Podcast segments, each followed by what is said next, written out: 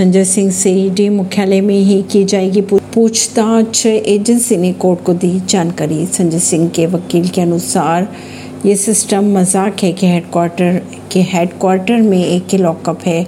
ED के वकील ने दलील दी है कि 5 अक्टूबर को रिक्वेस्ट की गई थी। ये अक्सर होता आ रहा है। 5 अक्टूबर को उन्होंने अपने हैंडराइटिंग में दिया था कि वे लॉकअप के बाहर सोएँगे क्योंकि वहाँ पेस्टिसाइड्स डालना था। नई दिल्ली से।